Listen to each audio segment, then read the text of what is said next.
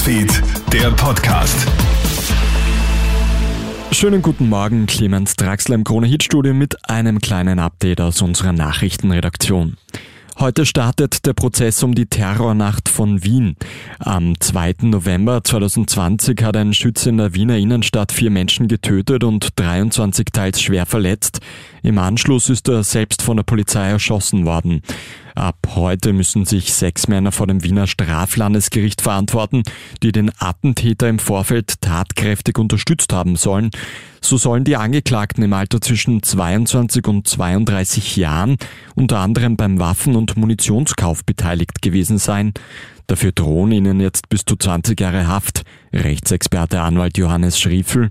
Es wird natürlich die Sicherheitslage beeinträchtigen, weil wir über diese gesamte Dauer natürlich aufpassen müssen, dass nicht weitere Terroranschläge passieren. Und dafür ist natürlich geeignet, dass hier möglichst wenig Bericht erstattet wird, damit andere Wahnsinnige sich nicht angestachelt fühlen, deshalb weitere Terroranschläge begehen zu müssen. Die Verhandlungen werden Monate dauern. Erste Urteile werden frühestens im Februar erwartet. Bei einem Absturz eines russischen Kampfjets über der russischen Stadt Jesk hat es gestern Abend Tote und Verletzte gegeben. Der Kampfbomber kracht kurz nach dem Starten in ein achtstöckiges Wohnhaus, das daraufhin in Brand gerät. Mindestens 13 Menschen kommen ums Leben, Dutzende weitere werden verletzt. Russischen Berichten zufolge sollen die Triebwerke Feuer gefangen haben. Die Piloten können sich mit Fallschirmen aus dem Jet retten. Seit Beginn des Ukraine-Kriegs produziert die Europäische Union eine Rekordmenge an erneuerbarem Strom. Das geht jetzt aus einer Studie hervor.